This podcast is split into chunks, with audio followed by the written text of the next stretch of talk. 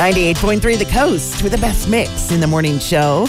And a look at your music news this morning, starting with Beyonce, who is now out on tour, but that isn't stopping her from working on some other projects, non music related. She's about to launch a brand new hair care line because she actually grew up sweeping up hair in her mother's hair salon, and she says she really wants to carry on her mother's legacy by launching her own hair products.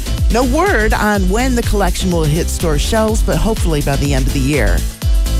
Rapper Missy Elliott has been around for quite a while and is being honored next month at the National Museum of African American Music's Celebration of Legends.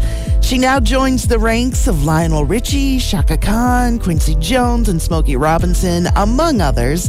The Grammy winner is also going to be officially inducted into the Rock and Roll Hall of Fame this summer. And May is Mental Health Awareness Month, and Shawn Mendes is not afraid to share his own mental health journey. He's been doing it for his fans for years and says, honestly, sometimes when I'm having bad anxiety, doing things like meditation, journaling, and breath work feels really hard to do. And sometimes I just need rest and to go into nature for a little bit. Nature kind of effortlessly heals us. He also says, I'm really grateful for all the people that were so accepting and loving and kind and understanding.